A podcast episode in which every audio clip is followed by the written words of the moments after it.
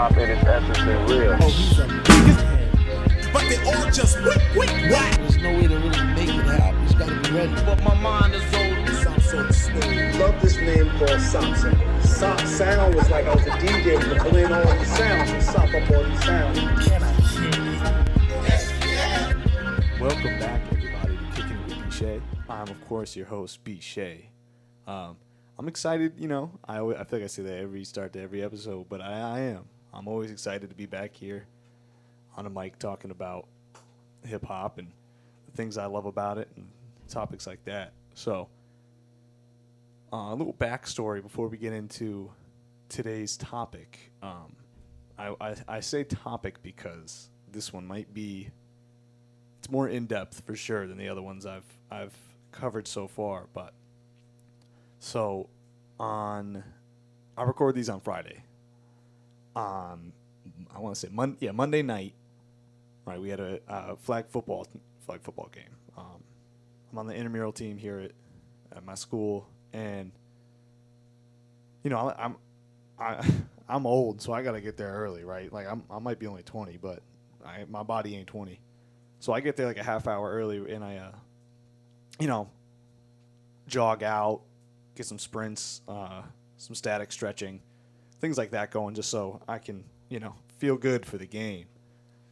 Um, but I always go over with headphones on, right? Because I, you, you know, there's usually a game going on before, but I kind of like that time to kind of lock in, which sounds funny, you know, for a intramural football game, but you know, I'm it's all it's all I got left for sports, right?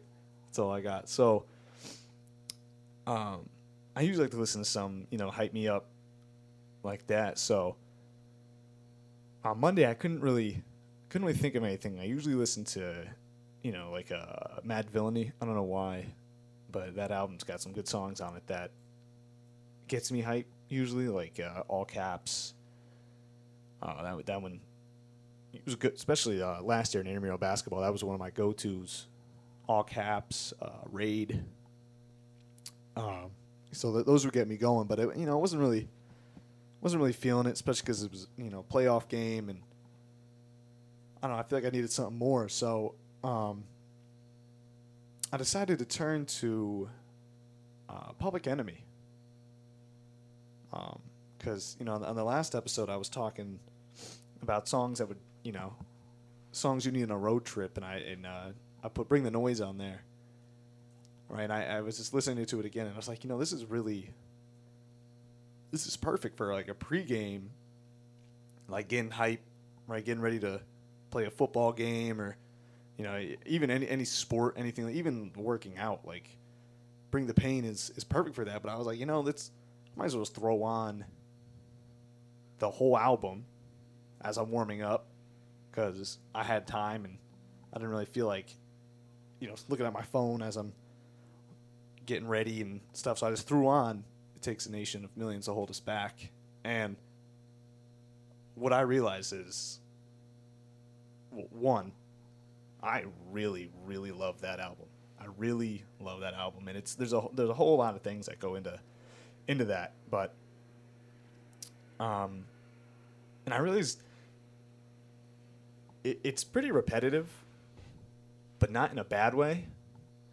Like I feel like every song starts off in the same kind of manner where you get somebody just talking, right?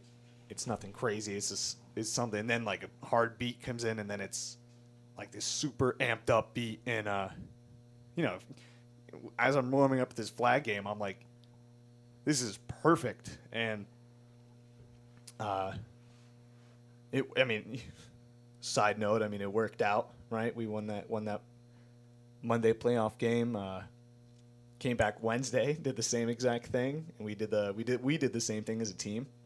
Another win. We'll be playing in the championship in the coming days.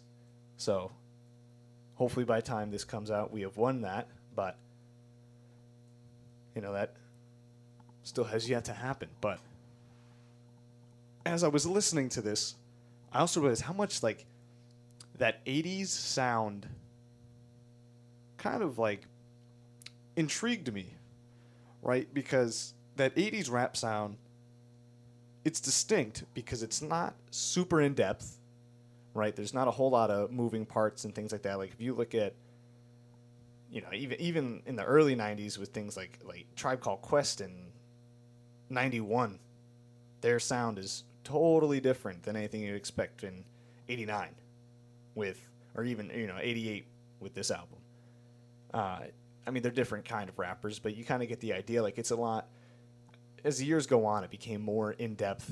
Um, the lyrics became more interesting, but something about that 80s sound that, that really really was was getting to me and I've the past week's really been going back and looking at some of my favorite like 80s rappers and things and you know I'm I'm just in like an 80s fever I guess so when I was going through I was like you know this would be this would be fun to talk about just do a whole segment on some of my favorite um, songs, artists, like sounds from the 80s. So, uh, yeah, it's kind of a, a, longer intro, but I've, I've gone really in depth. I'm going to try and go really in depth on this. So, I don't really have a whole lot planned other than just start ripping through my favorites of the 80s, right? So, my only criteria really for this was that the artist's peak, at least in my opinion, had to have occurred in the 80s. So, if you think of somebody like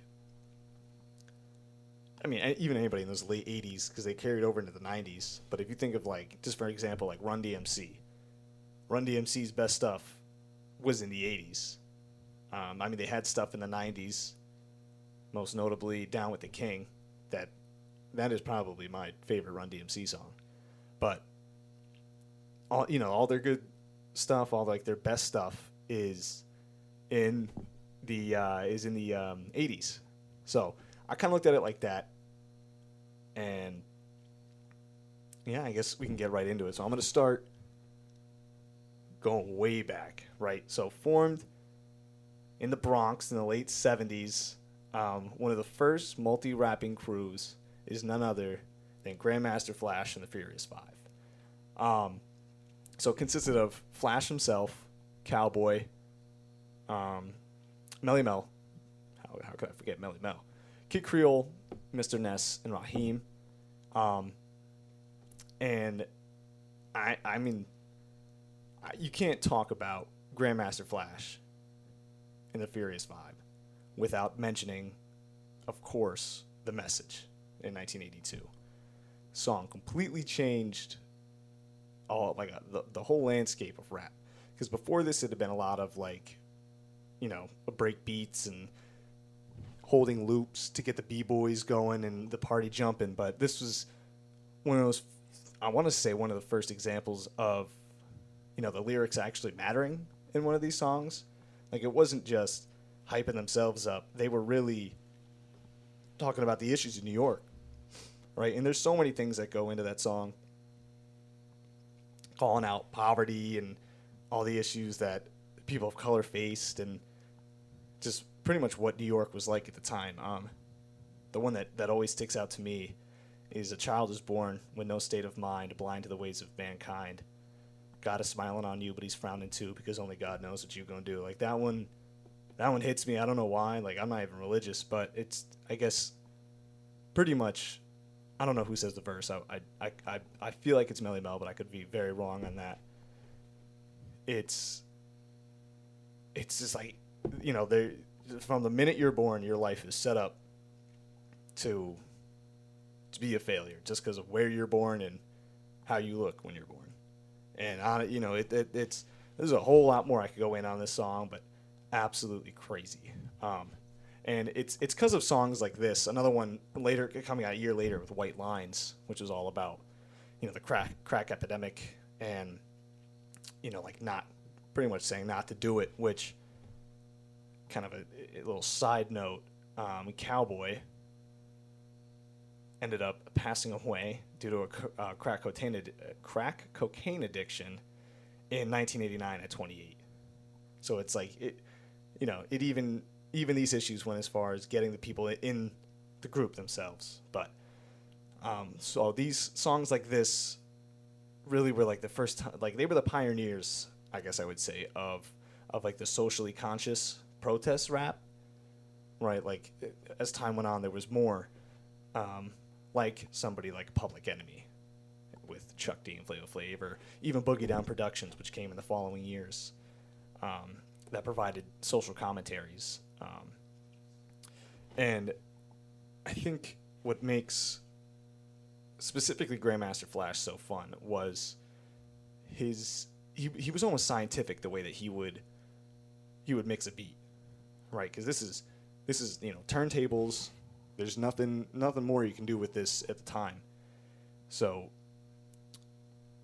what he would do is I could be I could be mistaken. I could be thinking of the wrong person but what he would do is he would take take a record find the break beat on it right so the part of the song where it's just the drum beat where that's where you really get people dancing and he put a little crayon mark on it and what he'd do is spin the record.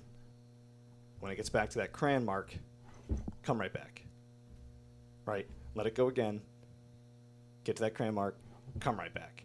And you know what they would do is it would extend the break uh, break bot, break beat, so you get people to have the chance to really, you know, bust a move and do their thing. Which, you know, he he was a scientific. He would look at the way that he knew why you know when people would really start to um, groove with a song, like not even rap wise, but like when like a disco song would come on, and he would know this is the part that makes them dance the most. So what I'm gonna do is I'm gonna take that, and I'm gonna keep it going, just over and over and over again until the party don't stop.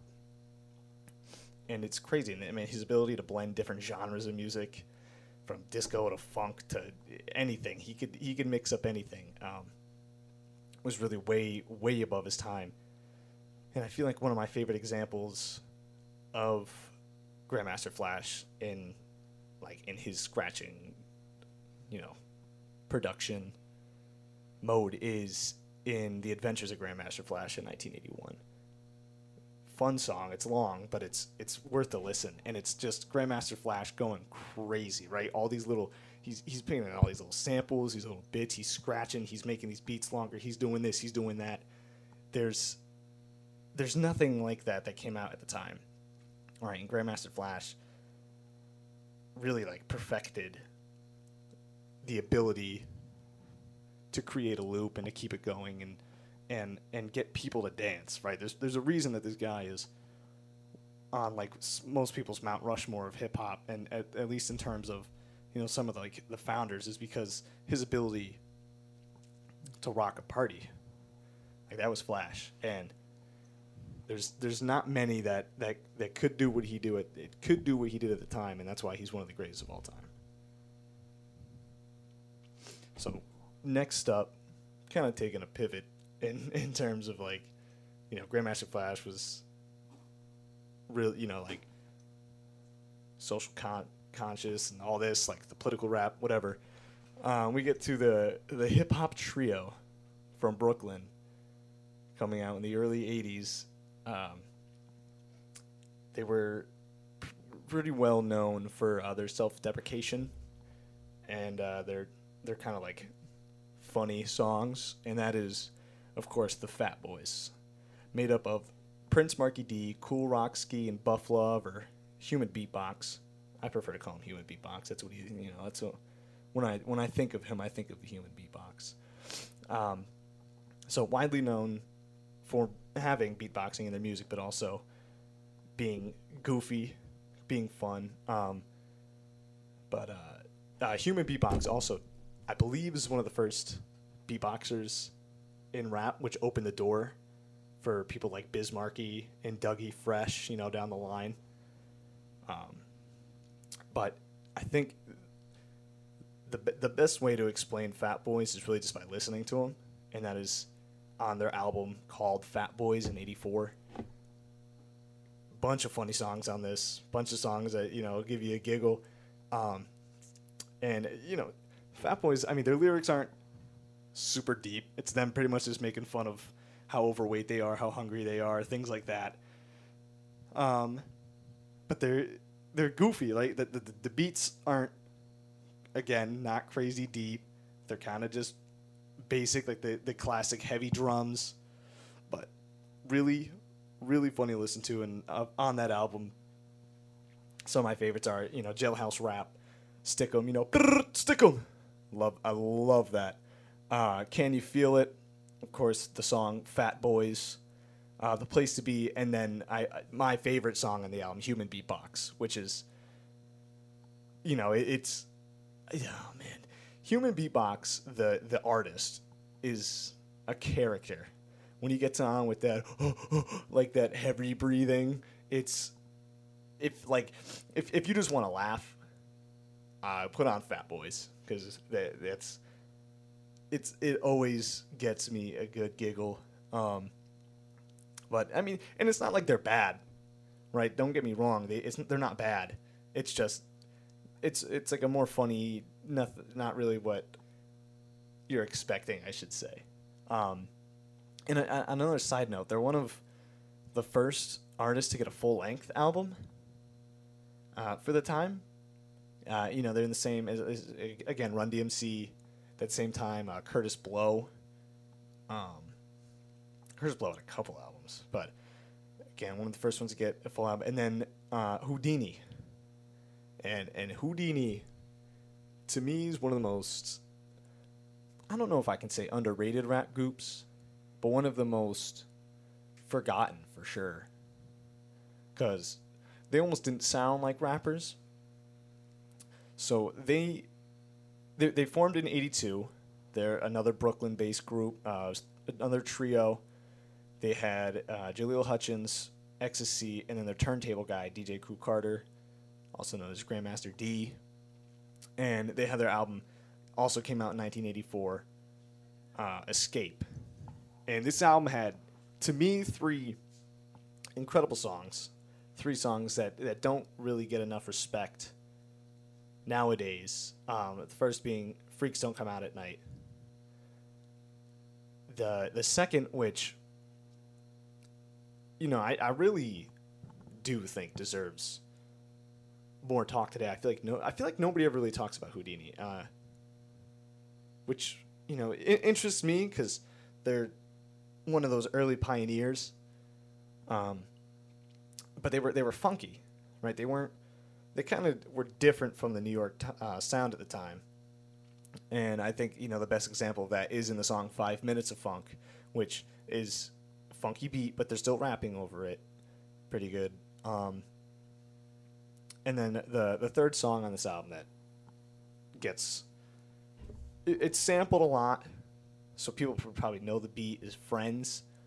Um, there was a Nas song I I can't remember it off the top of my head, but it also samples a song. Um, Doom samples it in Deep Fried Friends on the mm Food album.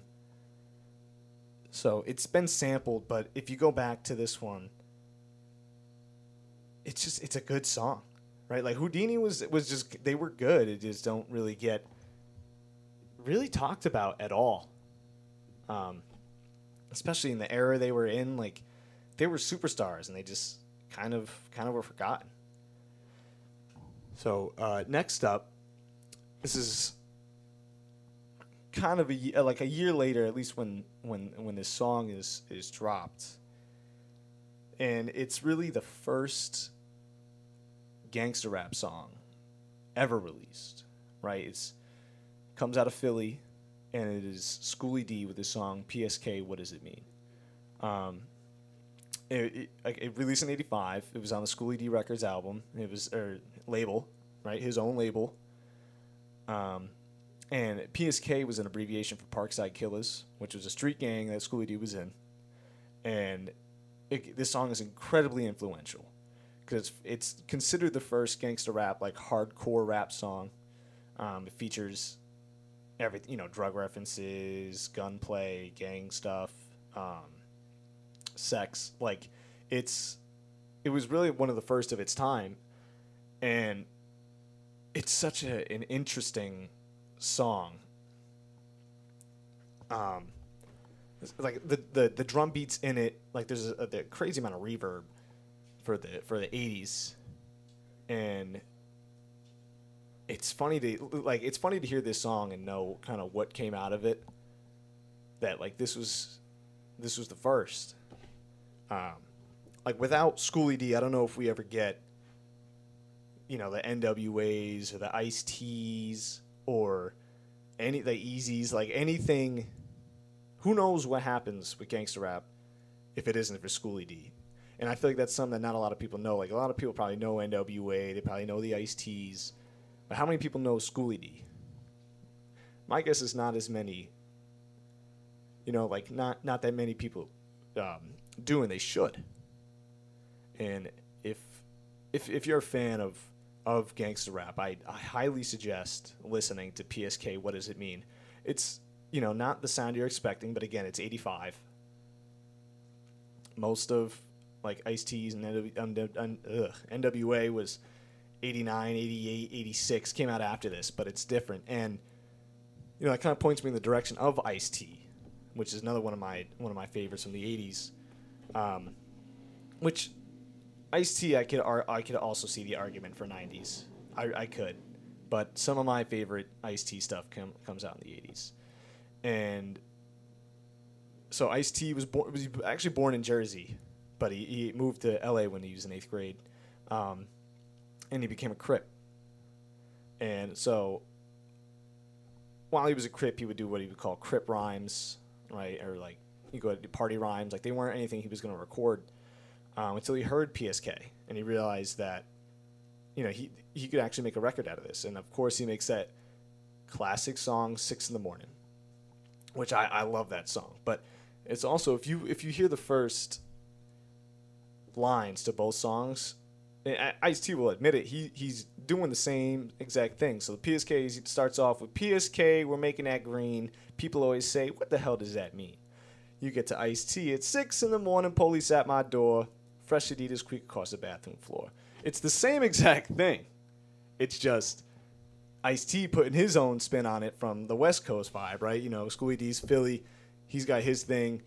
Uh, he's a Parkside killer. You got Ice T now saying it from the West Side view as, as a Crip. Um, and yeah, I mean, without without PSK, there's no Ice T, right? Just straight up, or at least there's no not the Ice T we know today. Um, another song I, I would like to mention it, but it, it came out in 1990, so you can call me a hypocrite for this one, but it's "You Played Yourself." I, I love that song. Um, I guess I could also mention uh, is it New Jack Hustler, Nino's theme, whatever that. I mean, that's like '95, which is way outside of this sound, but another really good Ice T song. Just you know, Ice T, he's fun to listen to. He's he's gritty. He cares a lot about what he says, and he he doesn't mince his words. So always a, always a good listen.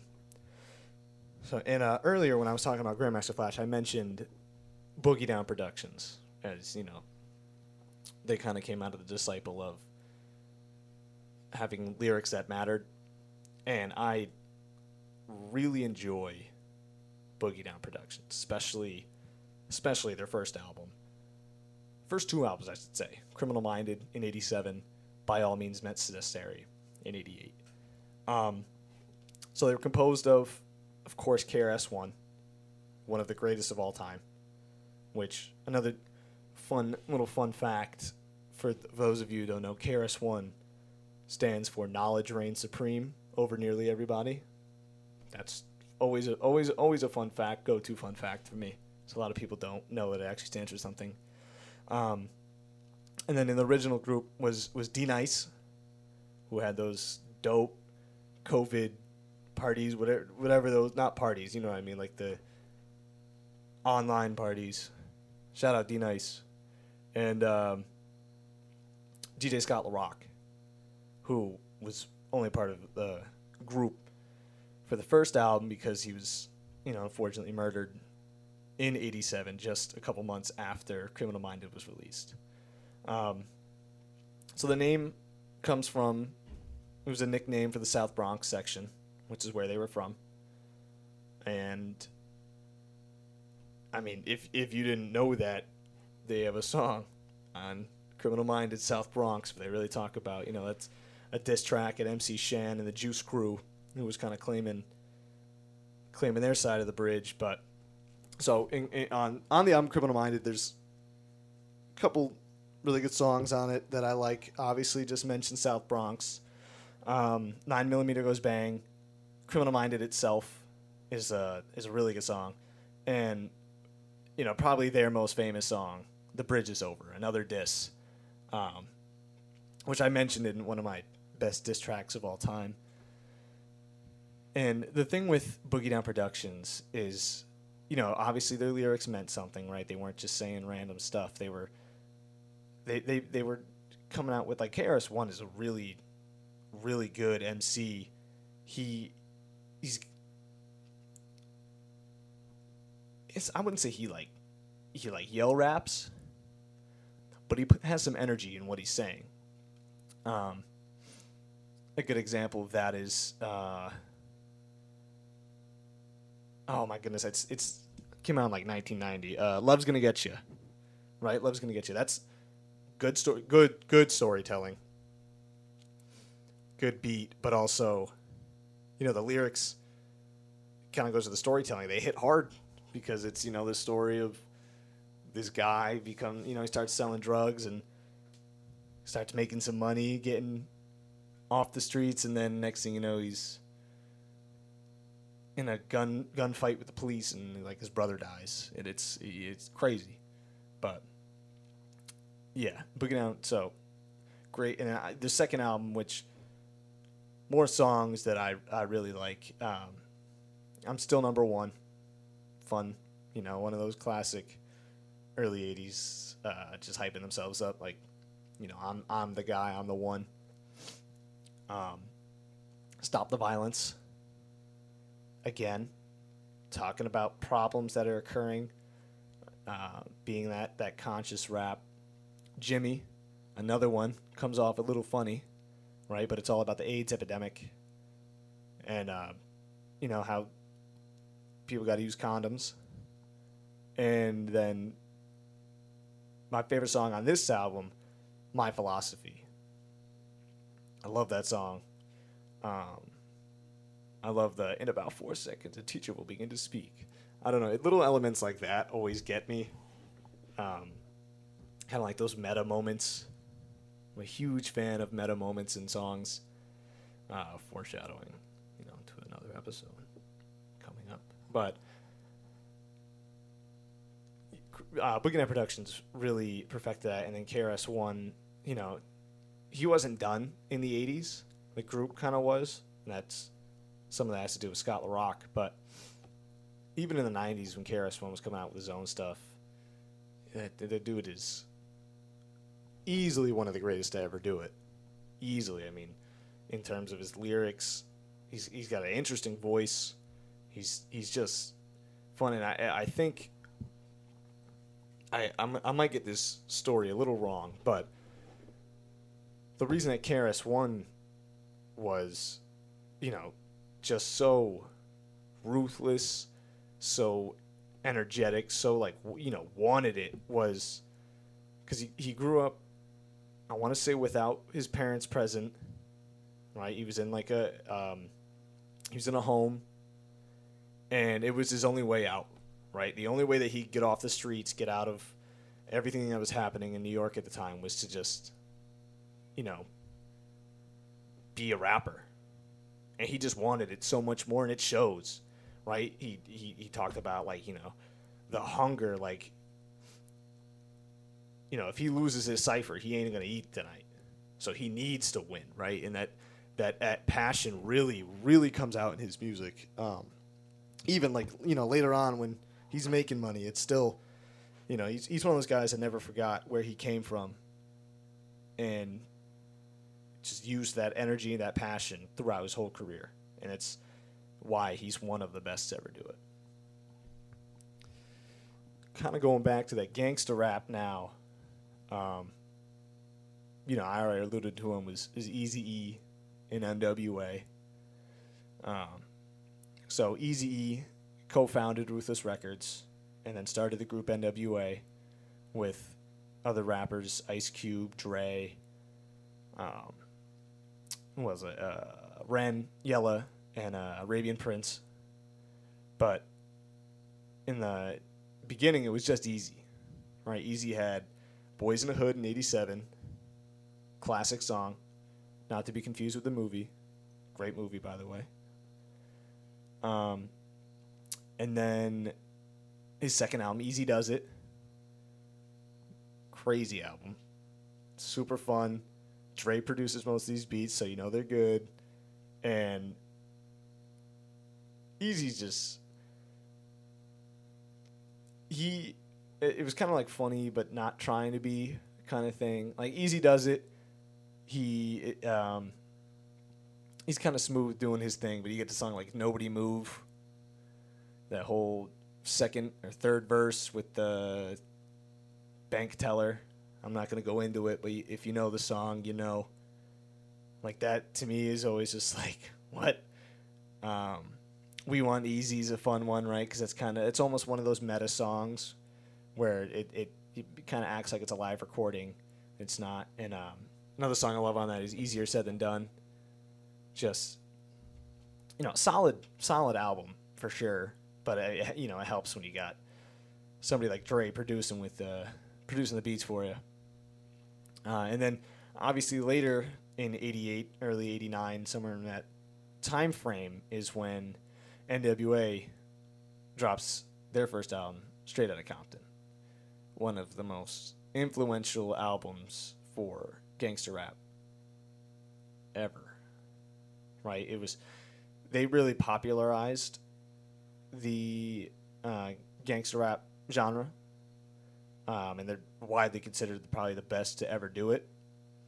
Um, and on that first album, I mean, I love. I used to listen to that that whole album all the time. I have it on vinyl. I still listen to it, you know, from time to time. And the songs on it, they're all just like Ice Cube probably wrote most of the lyrics, and it shows and Dre produced most of the beats, and it shows. Right, those two together could really make a song that makes you hate white people. Because you know you get songs straight out of Compton, you get F the Police, you get Gangsta Gangsta, you get If It Ain't Rough, you get Dope Man. Right, these are all songs of pretty much true stories of of their lives and the things that they have to deal with. Um, but I think the song that sticks me the most interesting on this album is If It Ain't Rough. Right? Because, not If It Ain't Rough, excuse me. Um, express Yourself. Because Express Yourself is, I don't know if it's all Dre rapping, but it's predominantly Dre. And there's there's no swearing on this song. Right? It's their one like trying to make it for radio record because uh, none of the other songs were going to get played. They were just too much foul language to be played on on radio. But Express Yourself doesn't at all. And on an album like this, where every other song, they were like breaking records for the amount of swears on them, it, it's different.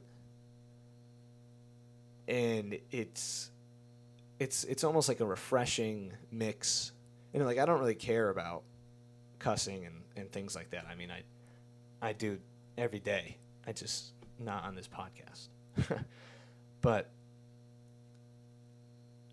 I don't know. It's one. Of it's just like it's nice to just bop along to. Like the lyrics are, are fun to sing, and they got some meaning to them, right? Like obviously the song is about, you know, you still got to be yourself, which I don't even know if if Dre's being himself on this song, specifically the uh, "I don't smoke cess" lyric, which I don't believe.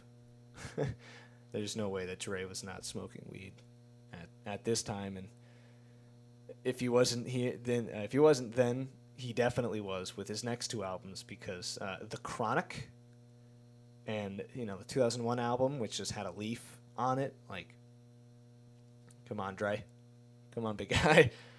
Um, but yeah. Also coming out in in this 88 realm, which as I was going through doing the research for this episode, I realized a lot a lot of good albums came out in 1988. I don't know what it was about 88. I don't know if it was just because you know, the genre was expanding and it was becoming really East Coast, West Coast, like everybody was doing it, and if there was just more happening, or what. But 1988 was an insane year for rap records, insane for the hip hop genre, and the song, the, the the album that comes to mind is one I was already talking about earlier with "It Takes a Nation a Million to Hold Us Back." which had such songs as "Bring the Noise," which I was already talking about, but you know, "Don't Believe the Hype," "Cold Lamping" with Flava, which is is always interesting to get just a Flavor Flav song, just him singing. "Night of the Living Bassheads," "Black Steel," "Now Chaos," "Rebel Without a Pause." I mean, all these songs may sound somewhat similar, but they're incredible. Um, you know, the juxtaposition of Chuck D and Flavor Flav, the the beats of almost all of them have a, a tough, like a, a, a gritty drum beat, some kind of it's. It, I almost think they're trying to make like a siren noise. Um, it's like really prevalent in Cold Lamping with Flava, and I don't know if that's on purpose. I feel like it is because there's no way that these guys don't do everything without something in mind, right? Um, and in the beginning, most of them would have, you know, a politician like a Malcolm X or something going, or even just them talking about something, and then um, like a slow fade in, and then bang, it starts going. Um, always, always fun to listen to. Um, but you know, originally formed in 1982 in uh, in Long Island. Uh, it was made up of Chuck D, Flavor Flav, and uh, I think they were called the Bomb Squad, right? I think it was Public Enemy and the Bomb Squad with uh, Hank Shocklee and Bill Stephney. Um, and that was actually on their college radio at uh, at Adelphi University, and uh, that's you know that's in, in Long Island. Um, and then uh, Chuck D was signed to Def Jam, right? Rick Rubin loved his voice. It's hard not to like Chuck D's voice. That that low, really gritty, like you know, he, he he could command attention just by talking. That's just how his voice is. Um, you know, and then mix that with Flavor Flav, who's not really the complete opposite, but you know, a more high pitched voice, and those two together were wild. Um, and you know, their music was all this radical black political ideology. Um, and they did it in an unprecedented fashion, and it's just incredible record. And their second one, Fear of a Black Planet, is just as good. Um, I just didn't want to mention it because it's 1990, but it, that's when it came out. But I guess if you know, if I mention Ice T, I can mention Public Enemies. I just won't go in depth on that one, but very, very good record. It, um, I don't know, maybe it'll help you get get some uh, get some wins, right? Help me get. I mentioned it uh, one one of the prior episodes to help me get a softball men's softball league championship, and uh, hopefully it can get me to a intramural flag football championship. Next up is one of the most hmm provocative. Uh, I don't know if provocative is the right word, but uh, definitely. I, I think the best way to explain this group is they were so vulgar that they were the first group, not in just rap, first, I think, musicians to ever have an album release with the parental advisory sticker. Right? So, if you know the parental advisory sticker, it's that, that black and white thing on the bottom says parental advisory. It's usually on like the bottom right of of a record. You know, I guess for people who don't own physical music anymore, it's it's different. But I guess er, if if it has like that E on streaming services for explicit, just, I think it's the same thing. So, but this is the first group to ever have have that come out, and it's it's Two Live Crew. Uh, they're a group from Miami. Started out as just a Miami based group.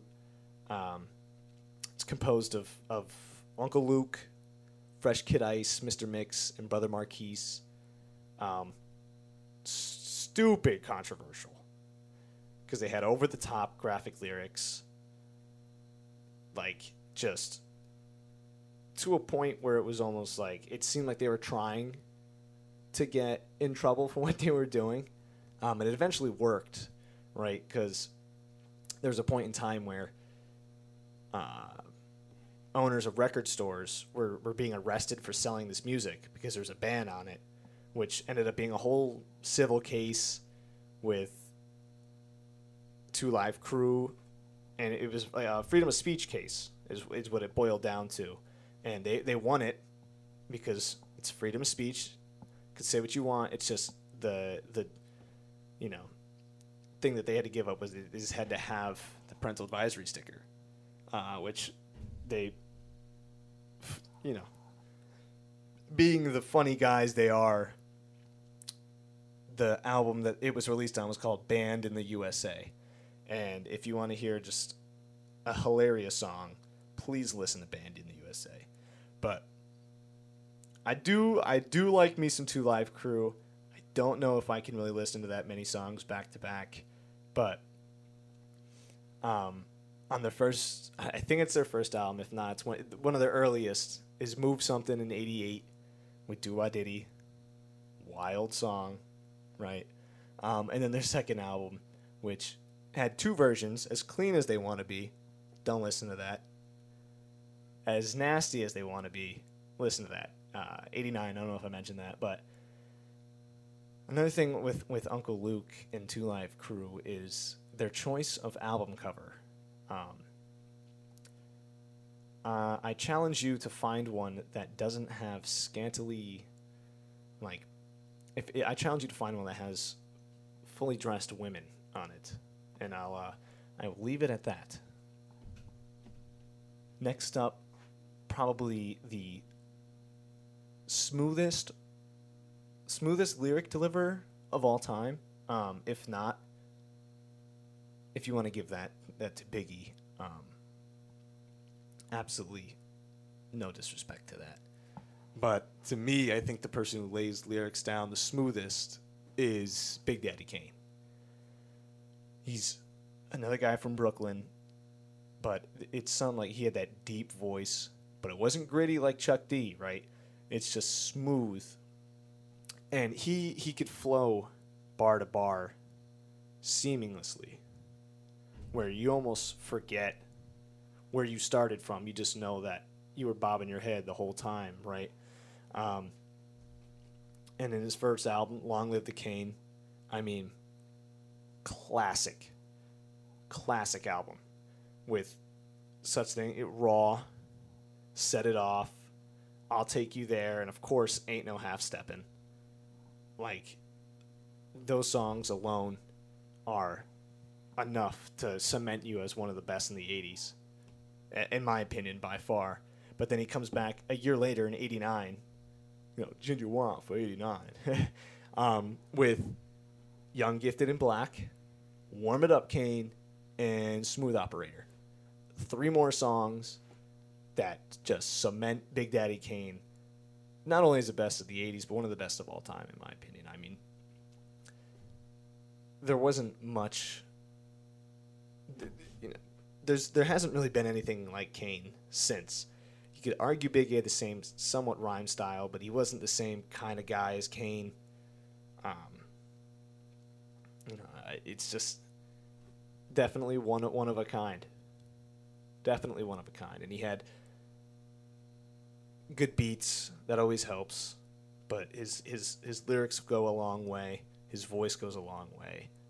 Big Daddy Kane is one of the greatest of all time to me. But I don't know if he's greater than these guys. I, I don't think he is. Um, he, he's definitely up there, but I think the best to come out of the 80s will be the last on this list. They are a duo from Long Island, formed in 86. They had this see this one was a tough one for me. They were going to stay in the 80s sound, but they had two albums come out in the 90s that were almost as good as these as these two, but you know I couldn't couldn't get past these, and it's it's Eric B and Rakim. All I really need to say is is from '87 to '88, those two albums, Paid in Full, which is arguably one of the best records of all time, and then Follow the Leader in '88. Those two alone are are two classic albums. But then of course you get Don't Sweat the Technique in '92. Um, I'm missing one in between. I, I can't remember off the top of my head. Mahogany on it. Um, I don't remember, but paid in full. I mean, you got songs. uh, Obviously, you get paid in full the song, but then you get I Ain't No Joke, My Melody, I Know You Got Soul, Move the Crowd, Eric B as President. I mean, it. Like, come on. In terms of, of every song I've named on this list, I would say Paid in Full tops all of them. I Ain't No Joke could top most. Eric B as president could get up there. My melody could get up there. Like, this is an album full of bangers. Full of bangers. But then in, in, in 88, I mean, this isn't isn't no joke of an album either, no pun intended, with Follow the Leader, Microphone Fiend, and the R. I love the R, by the way. The R is my favorite on this album. Yeah, it, it is, and it's. I think it's because of the bass line. It's that, that always gets me going. It it always gets me going. But so that's gonna round out that. I mean, there's so many, so many people I didn't I didn't mention, didn't get to that. You know, definitely deserve a little something like uh, you know Run DMC. You cannot mention the '80s without mentioning Run DMC. I mean, I'm not a huge fan of them, but they're so influential. You got, uh, I mean, Kurtis Blow talked about him briefly earlier. Um, Roxanne Shante, MC Lyte, uh, UTFO. Right, like these are just random ones coming to the top. Kool Moe Dee. Oh my goodness, I don't know how I actually didn't mention Kool Moe Dee. Cool J. I mean, there's so there's a, there's a lot of '80s that I didn't get to. So maybe I'll maybe I'll make a part two, but probably not if I'm being honest, just because I feel like I covered most of what I wanted to here. But yeah, so that's I, I told you this was going to be a long, a long you know deep dive into the segment, and I mean that's you know what I hope I set out. Uh, that's what I set out for. It's what I hope I got out of everyone. Uh, you know, I hope if you're listening to this, you got something out of this, and hopefully some songs or artists that were new to you that you know you'd like to listen to. But that's really all I've got for today. Um, kind of a more laid back episode, right? A little more informational, but still fun. And yeah, so I'm currently recording this on October 27th. So if this comes out before Halloween, I hope everyone has a happy Halloween. Um, be safe, do your thing, but you know wherever you're headed, wherever you're going, hope you have a, a good day, a good night, and uh, that's all from me. Peace. Okay, okay. There comes a time